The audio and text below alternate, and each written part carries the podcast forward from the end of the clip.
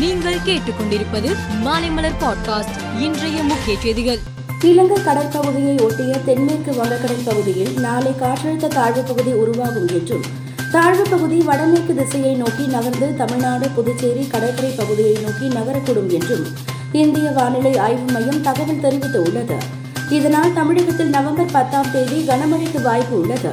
பதினொன்று பனிரெண்டு ஆகிய தேதிகளில் மிக கனமழைக்கு வாய்ப்பு உள்ளதாகவும் இந்திய வானிலை ஆய்வு மையம் தெரிவித்துள்ளது. கோவையில் பயங்கர நாச வேலைக்கு திட்டமிட்டு உயிரை விட்ட முபின் உடலை கோவை அரசு மருத்துவமனையில் மருத்துவ குழுவினர் பிரேத பரிசோதனை செய்தனர்.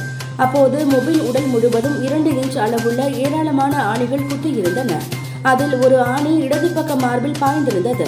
அந்த ஆணி முபினின் இதயத்தை துளைத்திருந்தது. இதனாலேயே முபின் உடனடியாக அந்த இடத்திலேயே பலியாக இருக்கிறார் என்ற விவரங்கள் பிரேத பரிசோதனையில் தெரிய வந்திருக்கிறது. ராகுல் காந்தியின் பாத யாத்திரை மகாராஷ்டிரா மாநிலத்தின் நான்லெட் மாவட்டத்தில் நுழைந்தது. இரவில் அவரது பாத யாத்திரை வரவேற்பு நிகழ்ச்சி நடந்தது. இன்று காலை எட்டு முப்பது மணியில் இருந்து ராகுல் காந்தியின் பாத யாத்திரை தொடங்குகிறது.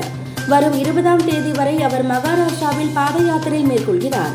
அறுபத்தி எட்டு தொகுதிகளை கொண்ட இமாச்சல பிரதேச மாநில சட்டசபைக்கு ஒரே கட்டமாக வரும் பனிரெண்டாம் தேதி தேர்தல் நடக்கிறது.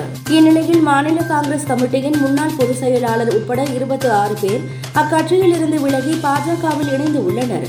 இதனால் காங்கிரசுக்கு பின்னடைவு ஏற்பட்டு உள்ளது. இலங்கையில் இருந்து பெண்கள் குழந்தைகள் முதியவர்கள் உட்பட முன்னூற்று பதினேழு பேர் ஒரு கப்பலில் புறப்பட்டனர். அந்த கப்பல் தென்கிழக்கு ஆசிய நாடான பிலிப்பைன்ஸ் கடல் பகுதியில் பயணித்துக் கொண்டிருந்த போது திடீரென்று பழுதடைந்தது. இதனால் கப்பல் அங்கிருந்து நகர முடியாமல் நடுக்கடலில் தத்தளிக்கிறது. இது தொடர்பாக பிலிப்பைன்ஸ் கடற்கரைக்கு தகவல் அனுப்பப்பட்டுள்ளதாக தகவல் வெளியாகியுள்ளது. ஐநா பருவநிலை மாற்ற பணித்திட்டத்தின் இருபத்தி ஏழாவது மாநாடு எகிப்து நாட்டின் ஷாம்ஹெல் ஷேக் நகரில் நேற்று முன்தினம் தொடங்கியது. இதன் நேற்றைய மாநாட்டில் பங்கேற்ற இங்கிலாந்து பிரதமர் ரிஷி சுனக் பேசுகையில் காலநிலை மாற்றம் குறித்து விரைவாக செயல்பட வேண்டிய நேரம் இது என தெரிவித்தார். மேலும் காலநிலை நிதியத்திற்கு நாட்டின் அர்ப்பணிப்பாக பதினொன்று புள்ளி ஆறு பில்லியன் பவுண்டுகளை வழங்கினார். அபாரமாக விளையாடும் வீரர்களை கௌரவிக்கும் வகையில் மாதந்தோறும் சிறந்த வீரர்களுக்கான விருது வழங்கி ஐசிசி பெருமைப்படுத்தி வருகிறது. அந்த வகையில் அக்டோபர் மாதத்தில் சிறந்த கிரிக்கெட் வீரருக்கான விருதை இந்திய அணியின் நட்சத்திர வீரர் விராட் கோலிக்கு ஐசிசி அறிவித்துள்ளது.